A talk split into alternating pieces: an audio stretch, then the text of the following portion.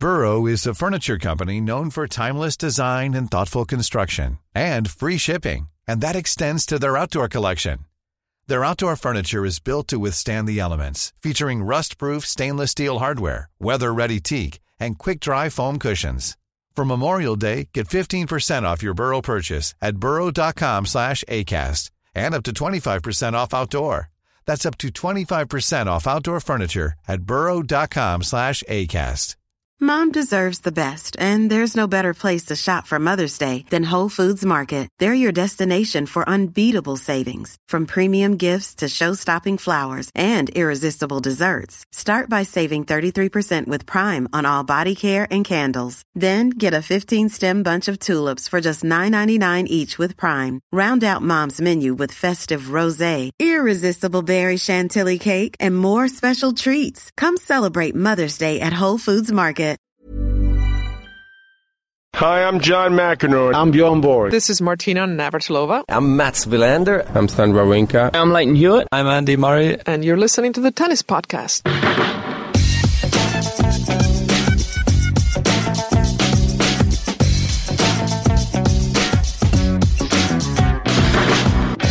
Hello and welcome to the Tennis Podcast, brought to you in association with The Telegraph by myself, Catherine Whitaker, and alongside me, David Law.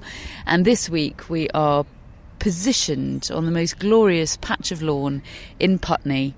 Uh, can't think of any other P's to complete that glorious alliterative sentence, but uh, we're basking. We're basking, yes. We record today with the uh, audio backdrop of summer jollity, British summer jollity. Yeah. Just hours ago, David, on this very lawn, I was hosting a semi-ironical royal wedding party. Who are you? Yeah, just How- over there. How did it go?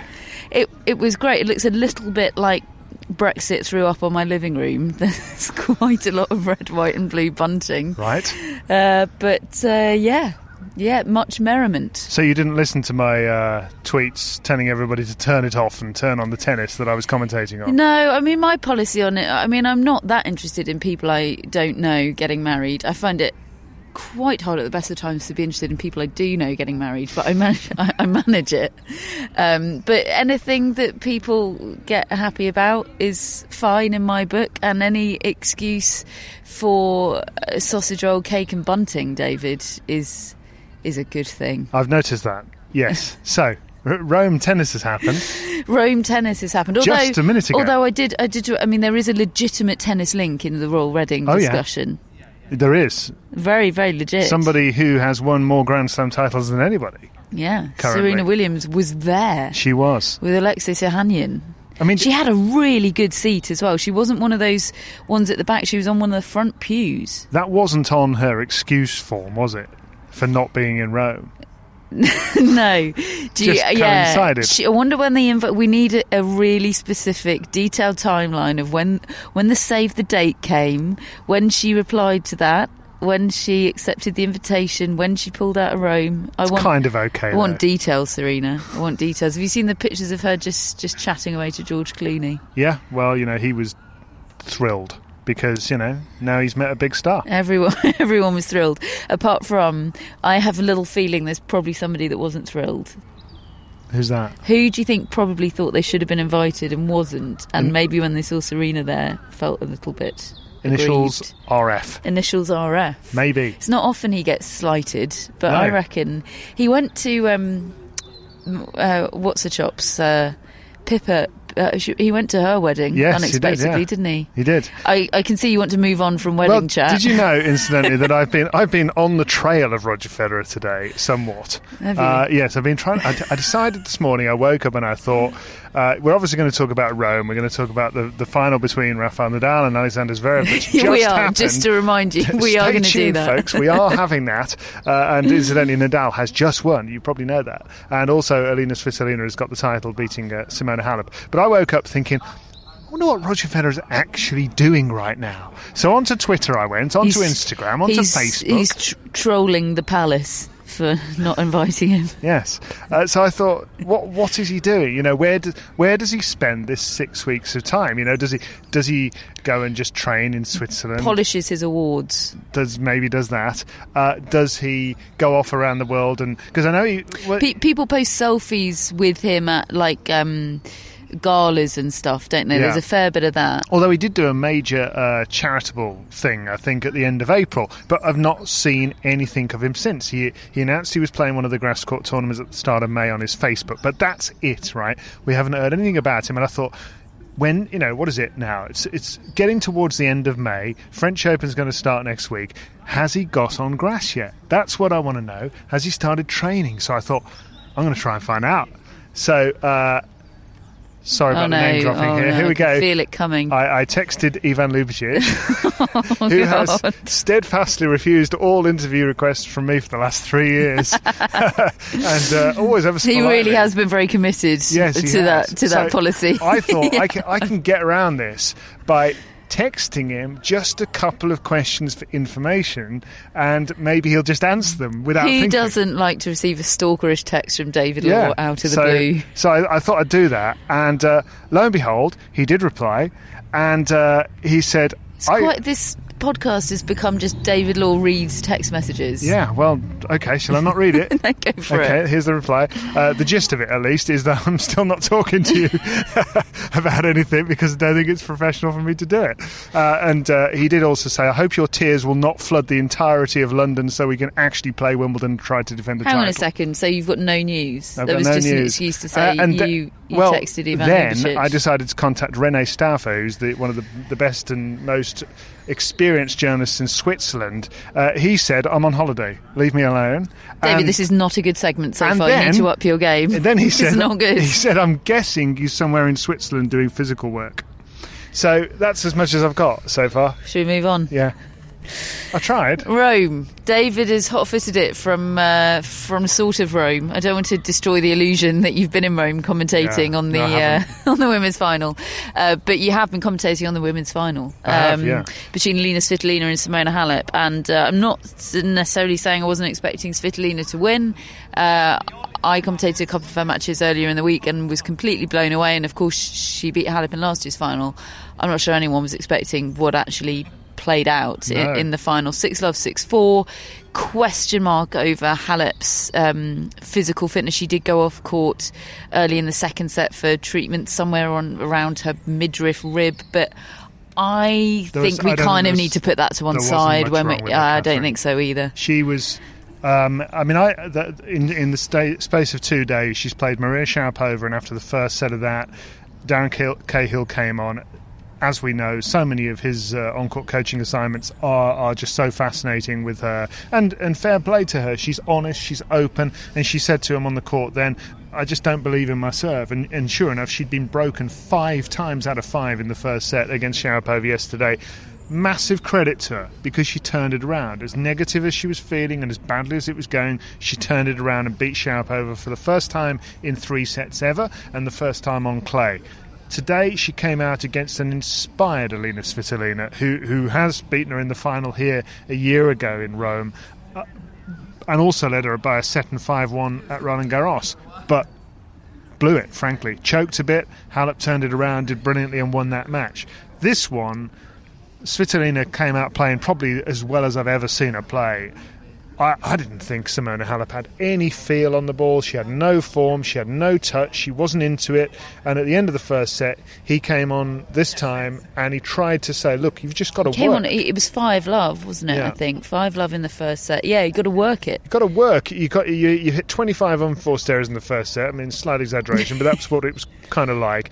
And she said something to him to which, and I couldn't quite hear what it was. To which he replied, "Well, you're just going to have to work that bit out yourself." Yeah, I desperately tried to uh, scour Twitter for somebody out there with more attuned hearing than us that had managed to detect what Simona Halep had said um, prior to him saying that, and I couldn't find anybody that had interpreted that mumble. Our investigative skills are a bit off this week, aren't they they? are a bit, but yeah, it was it was absolutely fascinating. His interactions with her are always fascinating, but that one in particular, yeah, the way it ended, the way I love, I always love the way they start because a lot of coaching exchanges, as much as as I- I'm as you know, I'm broadly in favour, although I'd change certain parameters to it. They are always fascinating. A lot of them make me really uncomfortable because I don't like the dynamics between the coach and the player. They really do make me uncomfortable. The first thing is he always says is how's it going or how's it, how you feeling. He always asks her a question hmm. first, and it sounds so small and, and but it's so important. So many of them just come on and spill out every little thought in, in their head and, and, and don't. And I know some of the players that are painfully sulky, sullen, and uninteractive. They, you know, they don't even make eye contact. So asking them a question would probably fall flat on its face because they would barely even muster a response. But I really like that he does that, and I liked as much as, you know, didn't turn the match around for her. Though she did.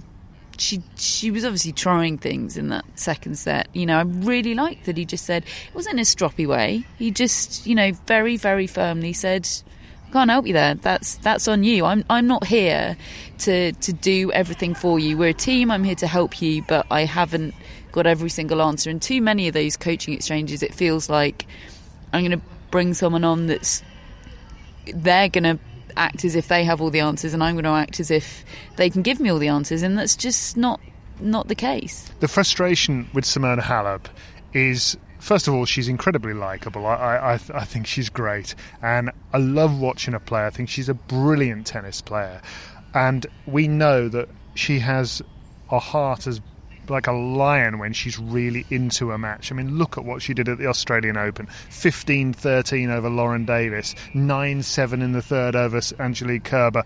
Had to basically be hospitalised after narrowly losing out to Caroline Wozniacki.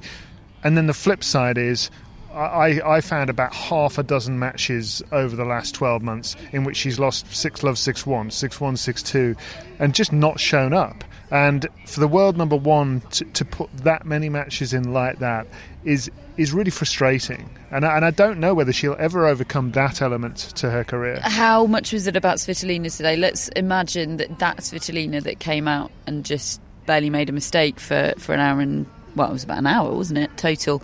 Um, let's imagine her against, uh, I don't know, Petra Kvitova in Madrid form. I know this is, um, you love a hypothetical, though. It's usually me that doesn't. Or, you know, Maria Sharapova from the semi final versus Halep form, or, you know, one of these other top players on clay at the moment. How different would the scoreline Well- have been? Because I personally think Svitolina would have beaten any of them on that form. I'm not sure about Kvitova because I think that what players like Kvitova do is they they change the look of things for Yeah, Svitolina. that's they true. take her out of her comfort zone. The really big hitters can just make her uncomfortable. They take her off that baseline yeah, a Pliskova or a Kvitova, yeah. if they're really on. I mean, they have to be absolutely flying. But there are players out there with sheer brute power and shot making that can make Svitolina discomforted on, on a court. What I would say about her, I mean, she's always been a brilliant mover.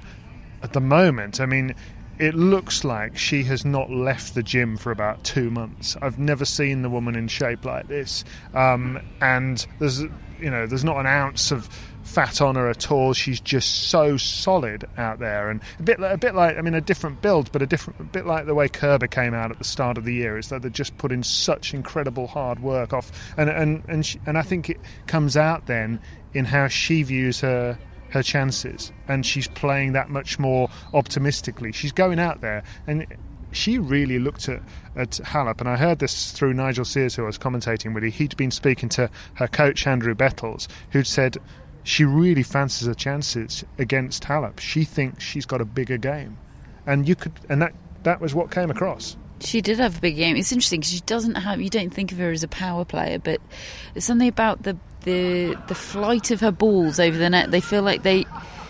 I know, sort of numbers wise, and on paper, they wouldn't come up as as big as even even as Halep. But there's something about the way they just stay hit. There's something really direct Well, the about them. I know got that's more on it now. Yeah, It's it got does. spitting with spin, you know, and it just jumps off the surface, and and she's just trying to hurt people now. so she's yet to get beyond a quarter final at Slam. Will she make the semi-finals or better at Roland Garros? Well, I think she will, but some of it, the reason I, I hesitate is A, because she hasn't yet, and B, because it depends on what sort of player she comes up against. And it's just the same conversation about Alexan- Alexander Zverev. They're at very similar stages of their careers. Both have proved it over and over again at Masters 1000 level or Premier Mandatory or 5 in the WTA circuit. But until they can do it at the slams, you can't say that they will. Well, how about Zverev then? We just moments ago, David, watch him lose in pretty heartbreaking circumstances, having led 3 1 in the deciding set, uh, and then uh, suffering two rain delays. One where they went off for an extended period and the covers were pulled over, came back out. I think it was 3 2 at that stage. Uh, Rafa after the first rain delay, had come out, held one game, and then they were called off again. Uh, so came out 3 2. Uh, Zverev didn't win another game. No, and that's what can sometimes happen with these rain delays. I think that that's something that he at the moment is probably pretty inexperienced in that sort of circumstance because most tournaments these days have a roof. You don't have these on off situations that much anymore. Um, and I think Nadal just played that. He just took that those breaks, said, "Right, I'm coming out with a different mindset, and you're going to have to deal with me." Um, I can only see positives for both players leaving that court though with that result. Um, in as much as that's the first time on clay Zverev has hurt Nadal, and he found out that he can. That's a big deal to him. Um, and it's just the run he's put together. I did not ex- I, every time he played this week. I thought he was losing to Goffin. I thought he was losing to to uh, Cilic, and he found ways is to win. Is it too much tennis though for a guy who is fallen over fallen short over best of five up until this point in his career? Is it too much tennis in his legs? Because he's, I mean, it's admirable that he's fought through it, completely admirable, as you say.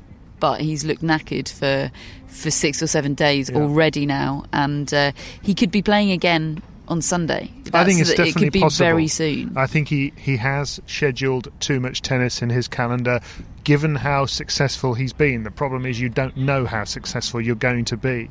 Um, I, I, suspect he will revise that in future it's, years. It's always going to be tough for him, isn't it? Because Munich is obviously his home event, so he'll obviously have to play the the Masters 1000, so Madrid and Rome back to back, and Munich will always fall the week immediately prior and to it that. May, it may have to go at some point yeah. in his career. You know, other players have, have done that. Federer used to play Gstaad all the time, straight after Wimbledon. That that doesn't happen anymore.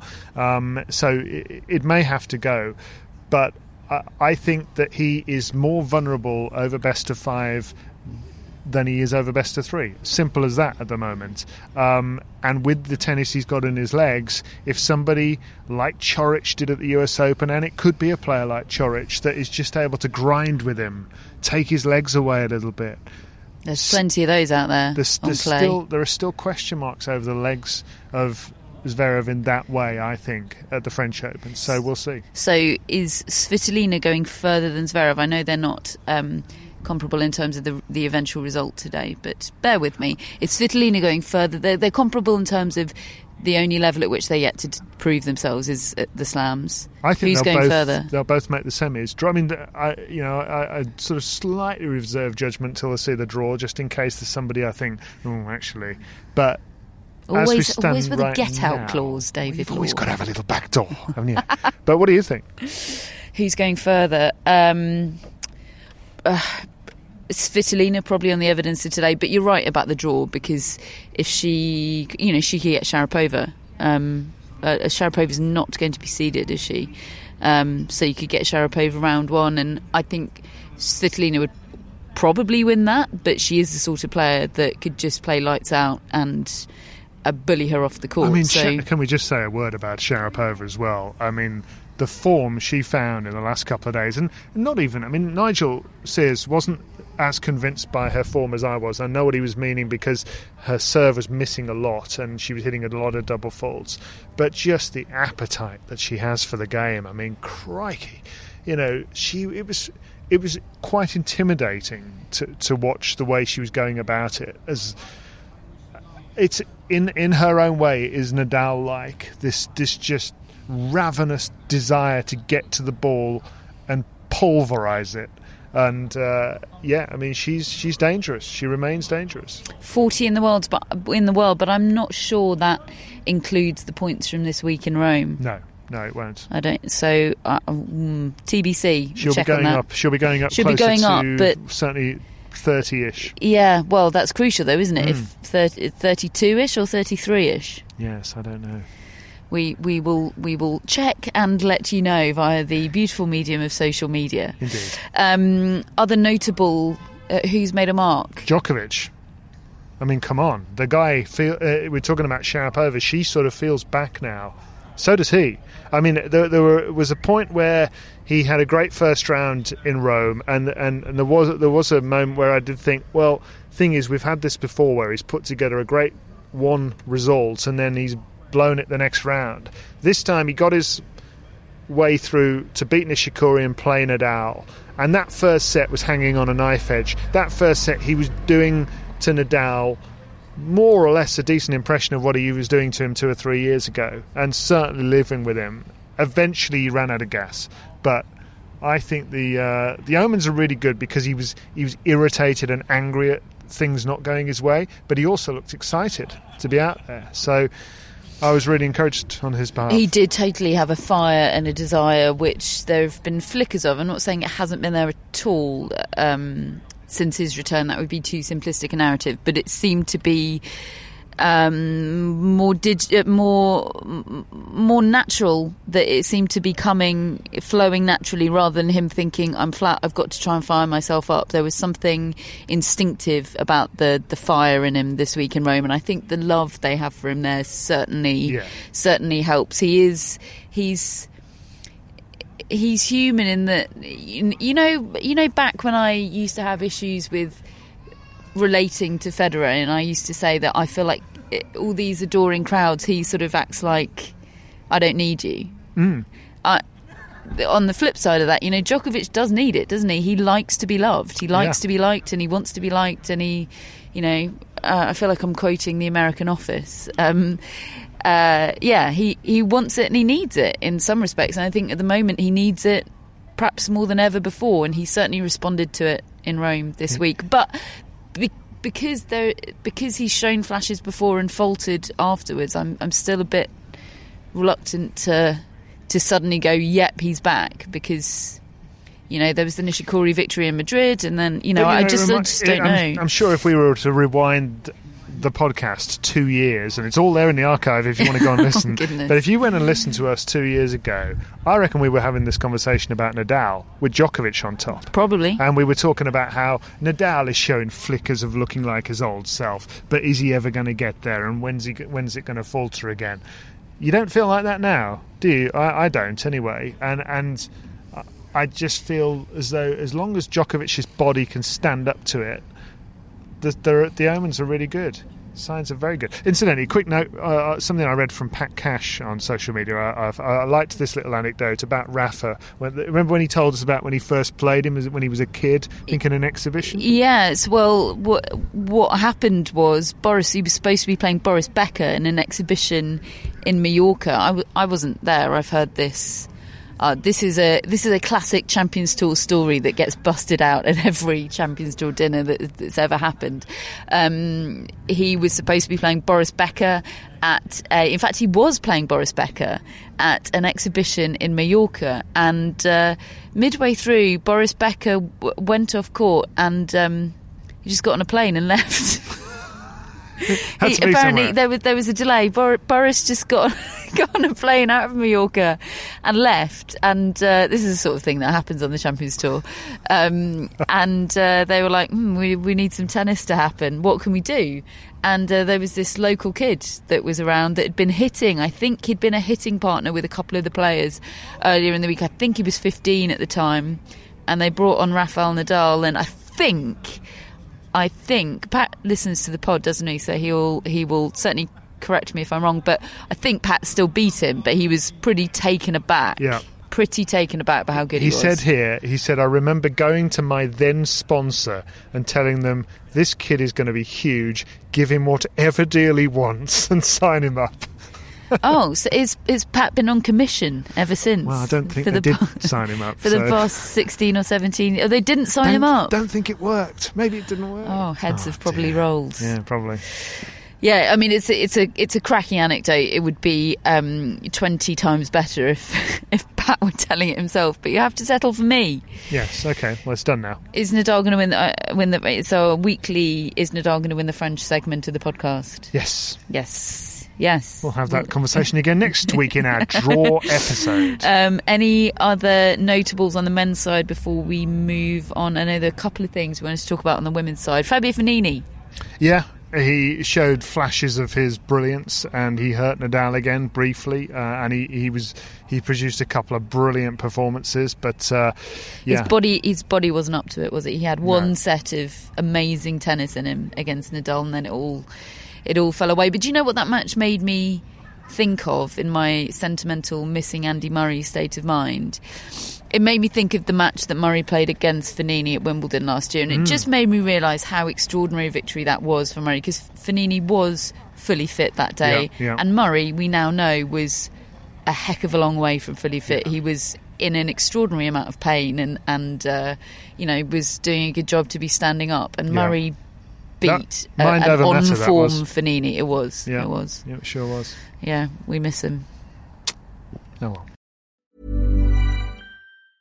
When you're ready to pop the question, the last thing you want to do is second guess the ring. At Bluenile.com, you can design a one of a kind ring with the ease and convenience of shopping online. Choose your diamond and setting. When you find the one, you'll get it delivered right to your door. Go to Bluenile.com and use promo code LISTEN to get $50 off your purchase of $500 or more. That's code LISTEN at Bluenile.com for $50 off your purchase.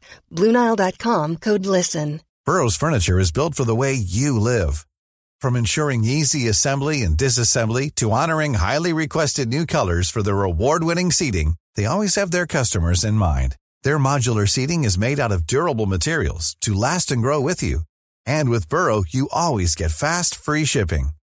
Get up to 60% off during Burrow's Memorial Day sale at burrow.com slash ACAST. That's burrow.com slash ACAST. burrow.com slash ACAST. Hello, Tennis Podcast listeners. David here. Now, you might know that I love a bit of cooking, and I think I'm quite good at it. But if I'm honest, even I get fed up trying to work out what to do every night. That's where Home Chef comes in. Being able to put together a delicious meal without the long prep and the cook times, well, that's pretty cool. Home Chef provides fresh ingredients and chef designed recipes conveniently delivered to your doorstep to simplify your cooking experience. They have over 30 options a week and serve a variety of dietary needs, so you don't have to worry about what to make ahead of time. Not only is it convenient, but it's economical too. Home Chef customers save an average of $86 per month on groceries. Now, for a limited time, Home Chef is offering Tennis Podcast listeners 18 free meals plus free dessert for life and, of course, free shipping on your very first box. Go to homechef.com slash tennis. That's homechef.com slash tennis for 18 free meals and free dessert for life. You heard it right. Anyway, moving on to, to happier things. Yeah. What do we got? You, you, of the you're the happiness correspondent. Loads of stuff. Incidentally, can I just parts. say, we were talking last week about uh, Jim Courier's dead arm. Remember that? We were trying to work Yeah. out what it was. Well, lots of people have written in uh, in response to that. Uh, a couple here. Tammy, a massage therapist from Victoria, Australia. So she must know what she's talking about. She says, great, great podcast. Uh, dead arm isn't tennis elbow, as David suggested. Mm-hmm. It's actually a shoulder problem caused by hyperextension in the joint. Kim says, in California, dead arm is not the same as tennis elbow. Speaking as someone who has experienced it and being American, which seemed important in your conversation, it is more of a feeling that your arm is asleep and fatigued. There is not necessarily pain involved.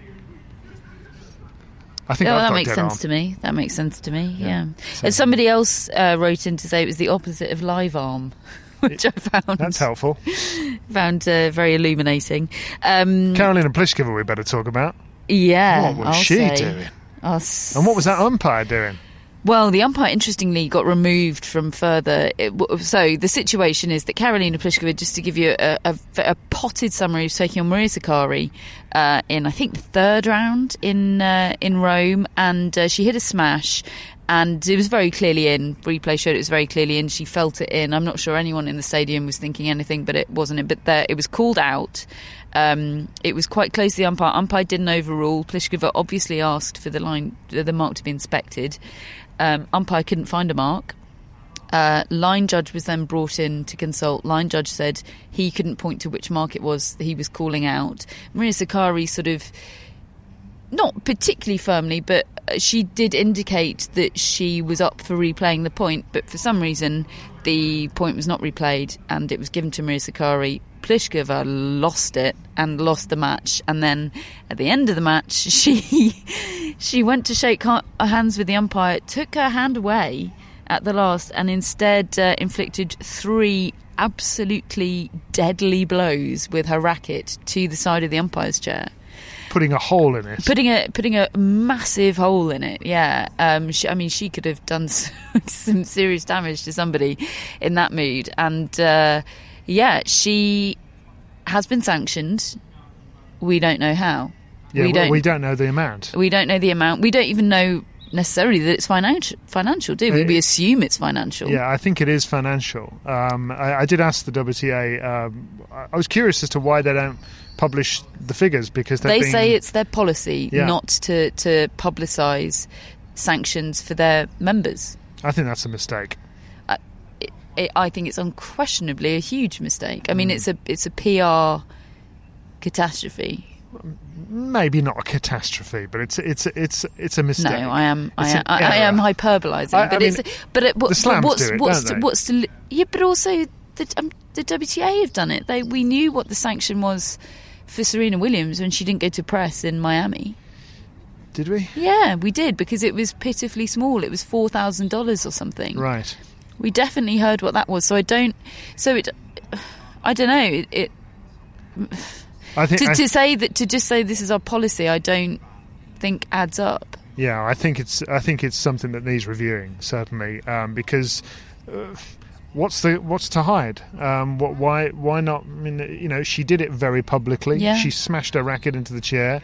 So yeah, she she needs to be sanctioned accordingly. And you'd kind of want to, to hear the thought, hear what the, the the thought process and the the the um, legal processes behind the sanction as well? Is it mitigated by the fact that she was in the right? You know, she did have a case, Pliskova. She had every reason to be um, very, very aggrieved. She just expressed it in the wrong, wrong way. I'd like to know what the process is for deciding a, a, upon upon the sanction. Does Plus, she sort of give an account of herself? When, all of that stuff. When Fognini got rightfully, absolutely the book, book thrown at him financially, at least. I mean, you know, at least you you got a, a, sense of what the levels were that you were dealing with versus other things that might mm-hmm. go on at tennis tournaments. So uh, that, that's where this would be quite interesting. I mean, when I, when I asked about it on on Twitter about what people thought, I mean, crikey, there was a lot of opinion uh, out there about it. A lot of people were really upset about her behaviour and and felt that she she deserved maybe a stricter sentence. A lot of people thought, you know, actually no, the umpire is was it was such an awful decision and Kristina Pliskova, her sister, she was certainly had a go. She was certainly taken off her. She was scheduled to do another match later that day, and she was taken off it. So whether she's been subject to to to sanctions or disciplinary action as well, I don't know. Sid says fine her one match ban or two but it was just the chair. Let's not judge her character over this.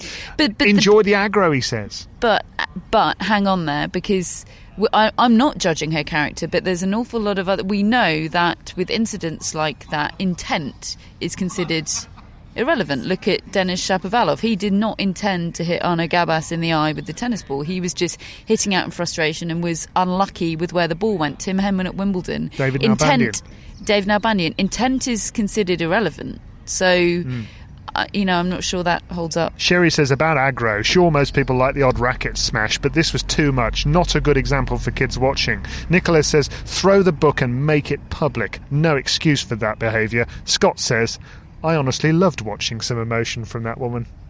Well, yeah, there is that factor, isn't it? That it was a real. It was like she'd saved up all the emotion that people had been challenging her to express over the past few years. Where's the emotion from Karolina Pliskova? Why does she care?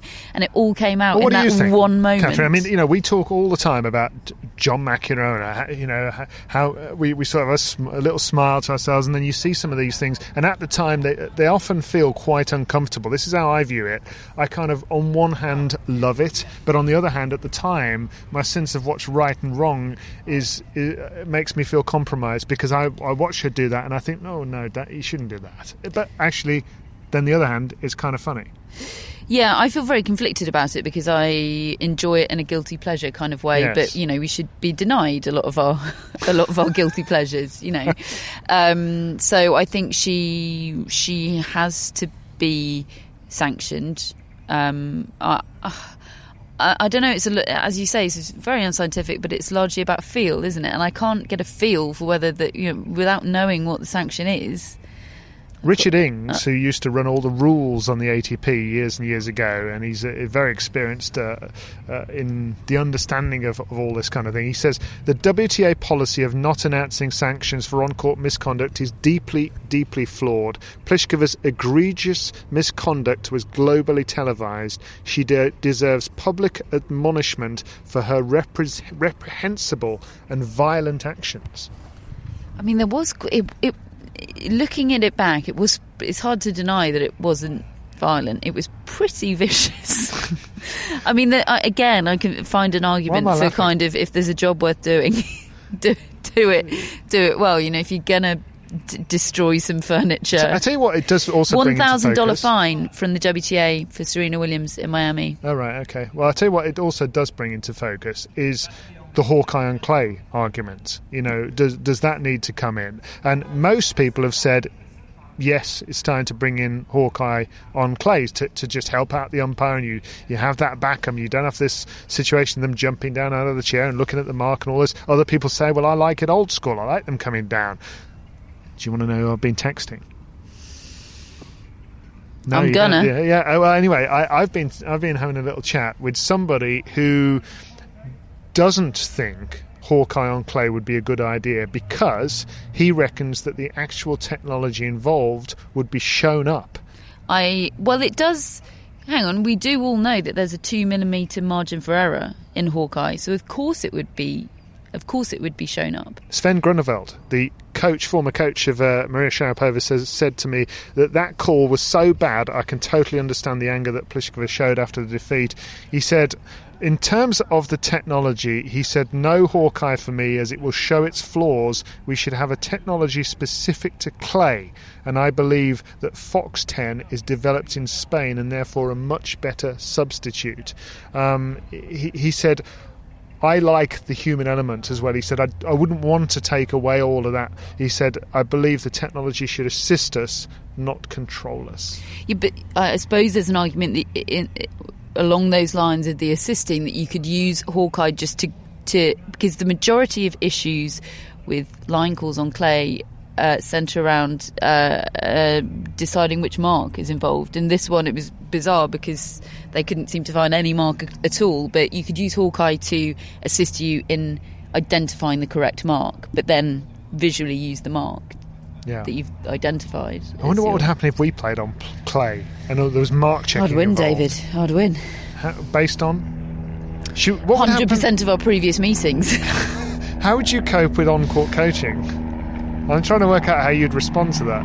on court. co- I think that would. I think that would be good for me. Do you? I think a, a pep talk. Yeah, I think I'd be like Simona Halep. I'd get really down on myself, and someone would come on and do a, nice little mix of tough love and a, gentle arm around the shoulder, and I'd be a new woman. Right. Well, we, we're not having that. So uh, old school rules apply. Um, another little um, sort of on-court rule thing that emerged in Rome this week was, and in fact, I think it happened twice, but I saw it with uh, Jo Konta when she was taking on Elena Ostapenko. She tried to call Michael Joyce onto court, and she was informed that she wasn't able to do that because yeah. the umpire had seen Michael Joyce indicate to Konta that he wanted to come on, and then she went, she asked in the, she went, "Coach, coach, coach." like that. And she said no i've just seen that he told you to let me on. And apparently that constitutes illegal coaching from the stands and it, the request has to come in the first instance from the was the player and she wasn't umpire. permitted to do it. Same umpire in both of the stories because the second one you, I think you're about to reference involved Caroline Wozniacki, who asked her father Piotr to come onto the court, but because he was on the other side of the court, he kind of tried to hurdle the the the, the perimeter fencing rather than coming through the actual designated entrance to the court again, which you're not allowed to do. And this particular umpire, uh, Marijana Veljovic, well, she's you wouldn't want she's to mess pretty with her. feisty. I think she's cool. I Yeah, tell you, I, like would. her. I am not going to fall out with her anytime soon. Um, and she was not having it in either case. And uh, yeah, Um, I've mentioned Ostapenko, David. Where does she fall in your list of what number down the favourites list is she for the French Open? she is the ultimate sort of wild card into into any draw for me because not a number. on form. It's not a number. On form, I mean, last year I wouldn't have put her in the top 40. Nobody um, would have. This year I wouldn't put her in the top five, and yet she could. I wouldn't. I wouldn't Top be 10? that surprised if she won it. Yeah, for sure. Top ten for sure, just not top five. Yeah, I mean- so around about eight, sort of quarterfinals My type top seeding. five, I think I, I would put in there would be uh, Svitolina, Halep, um, Kerber, K- no, Kvitova. Um, Pliskova, I don't know, maybe Sharapova. Actually, Pliskova, no. Uh, I think it would be people that have either won it before or so actually you know Serena. Ostapenko might practice. Just seen a picture of her on Twitter practicing on Philippe Chatrier. straight from Straight the wedding. Straight from the wedding. So, Yeah. yeah. I, I mean, you wouldn't put it past her. Serena in there. I think I would put Ostapenko in my top five. Actually, yeah, just at number five. Is Serena top five or top ten? No, she'd be between five and ten. Between for me. five and ten. So Ostapenko is above Serena. Yeah, just about. I mean, come on, the woman has not played Yeah, a no, match. no, I'm not questioning do it. I'm think? just enjoying you being punchy and giving me actual answers. So what else? what What, else can I ask you? Get, um, I'd probably have Ostapenko five to ten. Just Who's your um, th- three at the top then? Svitolina, uh, Halep, and yeah, probably Kvitova. I'd have Pliskova. Maybe I think I uh, have got a bit more time for Pliskova at the French than you do. Yes. Because uh, I saw her beat Halep in Madrid, and I know it's altitude and everything, but she she did what Kvitova did. Tell you what was good on the old on-court coaching were the coaching interventions of David Taylor for Ostapenko and Michael Joyce for Johanna Konta. We found out so much about those relationships in those chats from the way Ostapenko engages with David, David Taylor. She really talks to him. She really wants to know and she wants to sort of give her view, hear what he has to say about it, and then off they go. With Konta, it was like Michael Joyce was was trying to slightly we- rewire her out there on the court and get her to stop playing safe tennis and kind of cast aside the doubts and the sort of fear of losing because she might go for it and miss. He was saying to us, you know, what's the worst that can happen? Basically, you lose the next three games, lose- we move on to next week. Yeah. Go for it, is what he was saying. Fascinating. Yeah, well, you can completely understand that with what we know about Konta's psychology, can't you? She's, you know, she needs the pressure taken off. I actually think, as much as she doesn't love to play on clay, I think this period of the year could be quite good for her because she's just got absolutely nothing to lose. First round points at the French, you know, a couple of rounds is is will be considered pretty good for Conta. I think. I think Yeah. hopefully she can go in there pressure off. She will be seeded. She just won't be uh, one of the top seeds like she's she's um, been lucky to be for the past few slams. But I don't know. Win a couple of rounds. You don't know. I- Anything I- can happen. She's a set up against Ostapenko. I think she's sort of playing with the house's money at the moment because um, she'd won. I think before that match, she's she'd won. She's won like seven clay court matches in her life. Three of them have come this year, so she's already kind of doing better than she's ever done. Really, nobody expects an awful lot, and she's playing quite well. Who's your one to five? Okay, who's your two to five on the men's side? Uh, it would definitely be Zverev as number two. At the Definitely moment. Zverev number Yeah, two. Yeah, I think Never so. been to the second week of Islam. No, I. He just looks the business to me right now. Um, Didn't he last year as well? Lost first round. I'm telling you what I think. I, I think he's proved I'm, it. I'm doing a law. I'm doing annoying devil's The advocate difference questioning. he's done it over and over again. Now, I'm still curious as to whether that will repeat itself over best of five, but I'm not really convinced by anybody else. That's the thing. A Dominic Thiem is not playing as well as he did last year. Uh, Stan Wawrinka is is not a factor at the moment because he's coming back. Um, Djokovic. Novak Djokovic, I think he's starting to play well enough, but I just don't think that there's enough miles in his legs. Is he top moment. five? Yes. Yeah, he'd be about five because I'm not that convinced by the rest of the field. So who's number three? Maybe Number that's the bigger question. I mean, I, I'd probably still go for uh, for, for Thiem um, because of he, he's got a bit of pedigree at that level. But I'm not that convinced by many players at the moment of having. You know, I, I wouldn't confidently say so and so is going to get to the, the second week. Do you know who I think is in the top ten?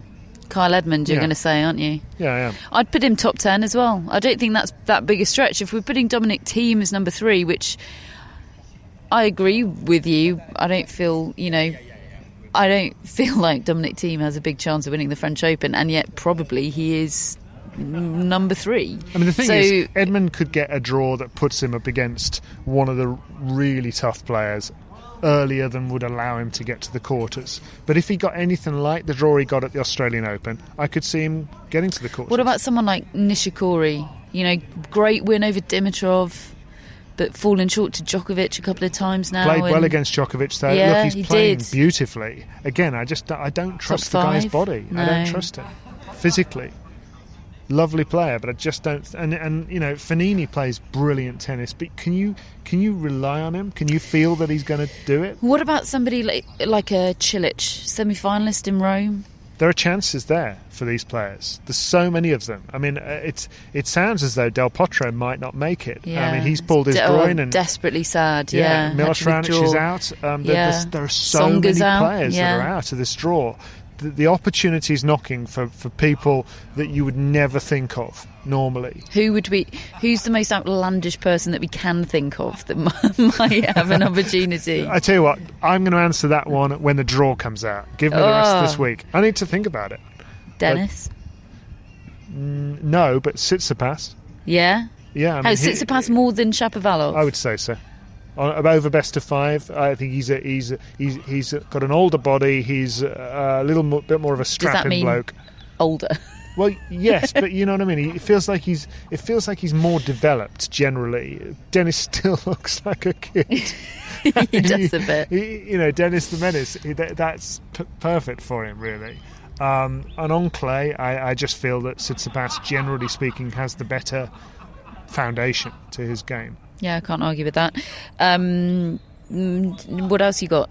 I got loads of stuff. You know, David Law is clutching his phone desperately. Uh, what other text message threads would you like to read me, David Law? Uh, actually, to be honest with you, uh, well, the first one, I've got two sort of any other businesses to, just for the end. What about Chris Kermode's quotes over the course of this week about the team competition debate? that it would be insane. That was the quote, wasn't it? It would be insane to Good have both. Chris. He's right. Yeah. It would be absolute madness. And I like that he was sort of speaking on behalf of tennis there and not just on behalf of the ATP because, as you know, I find it. Um, I, I find the, the division within the sport maddening. I, I've, uh, I've uh, this week I ended up in rows on Twitter with people about the scheduling in Rome and lots of people lazily saying, "Oh, you know, supply and demand. People want to watch men's tennis." But I, I genuinely don't think about tennis like that. I just want to watch a good tennis match. I don't think about whether I want to watch a men's tennis match or a women's tennis match and you know, I'd rather watch a good men's match than a bad women's match, and vice versa. And I, I, I think the way that people think about it as men's and women's tennis is not helped by the way the administrative and organisational structures are, formed. That encourages us to think about it in those terms, which is a shame. But anyway, diatribe over. I liked that it sounded like he was speaking just rationally on behalf of tennis. Well, that go- it would just be madness. Go read some of the stuff that Simon Briggs has been producing over the last week on the Telegraph website. He's done a big investigative report before he spoke to actually Chris Kermode and, and the, the rest of the media did as well. Simon had, had already found out that the likelihood is that the idea of overhauling the entire Davis Cup to remove home and away altogether is likely to be shelved in as much as they're going to try for a compromise. They've realised he was saying that home and away is still so coveted and, and so appreciated around the world that they need to keep an element of that in. The idea is that they would have a sort of preliminary playoff round in February in order to earn your places in this end of season competition. It's great that they're not so wedded to their own idea, their own new ideas that they won't make those adjustments. well, I think they realise it's not going to work, Catherine. To Yeah. be quite honest, I think There's a lot of you know, people that arrogantly would do that and still bulldoze Well- ahead because they've announced it, and you know they're.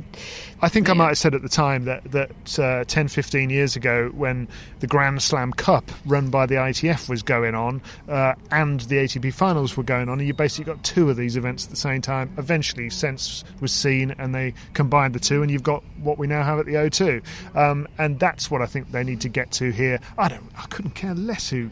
Who, who runs it or whatever. They just need to make it bloody good and, and in the spirit of the Davis Cup, but something that makes more sense to everybody. Dave Haggerty has also said that uh, plans for similar reform of the Fed Cup are, are um, planned for 2020, which is you know further away than is ideal, but We're getting talking there. in concrete terms, and it's the it's the right kind of noises. uh, Yes. As uh, following the same theme as my last rant, it's a shame that it's not all being done together.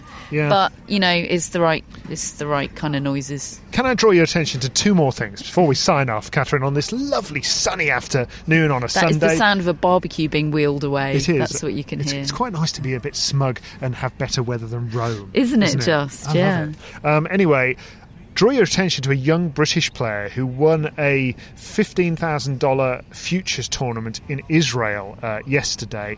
Name is Emma. I think uh, this is one for the pronunciation police here. Emma Raducanu, right? She's 15 years of age. Um, she played basically a, a seniors event. It wasn't a junior event, and she she qualified for it and won the whole thing without dropping a set. I mean that, that for a 15 year old is pretty good going in Israel. That's Um, not even a name I've heard no. before. What's well, do you know what? I, I actually heard the name because I came into to BT Sport yesterday to start the commentary, and I saw Nigel Sears for the first time in a couple of months. And I, I said, "How are you doing?" And he, he often tells me about um, maybe some some young players that he's seen or that he's he's helping to coach or that he's might coach or something like that.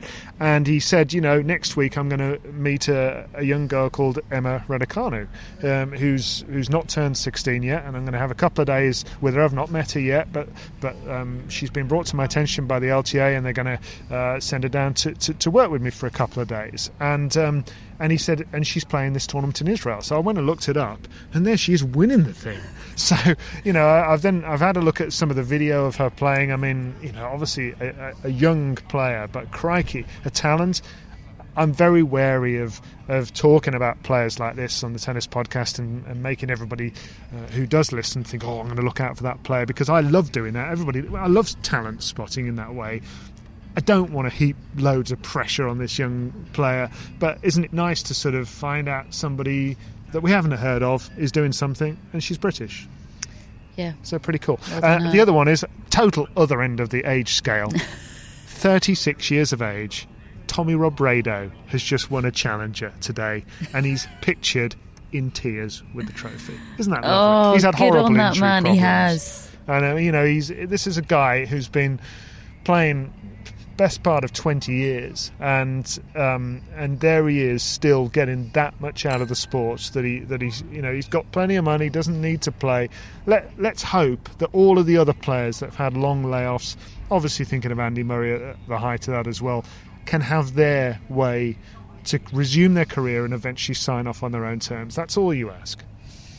I feel inspired, David, Hmm. but also slightly, slightly depressed by the fact that Nirvana Unplugged seems to be being played over in Barbecue Corner and all over the there. wine bottles seem to be empty The wine bottles are empty and they're they're playing acoustic Nirvana. So they, I think we need to evacuate before things the, start the people who are having the wine in the barbecue do seem to have seen better days yeah, They're, they're pushing.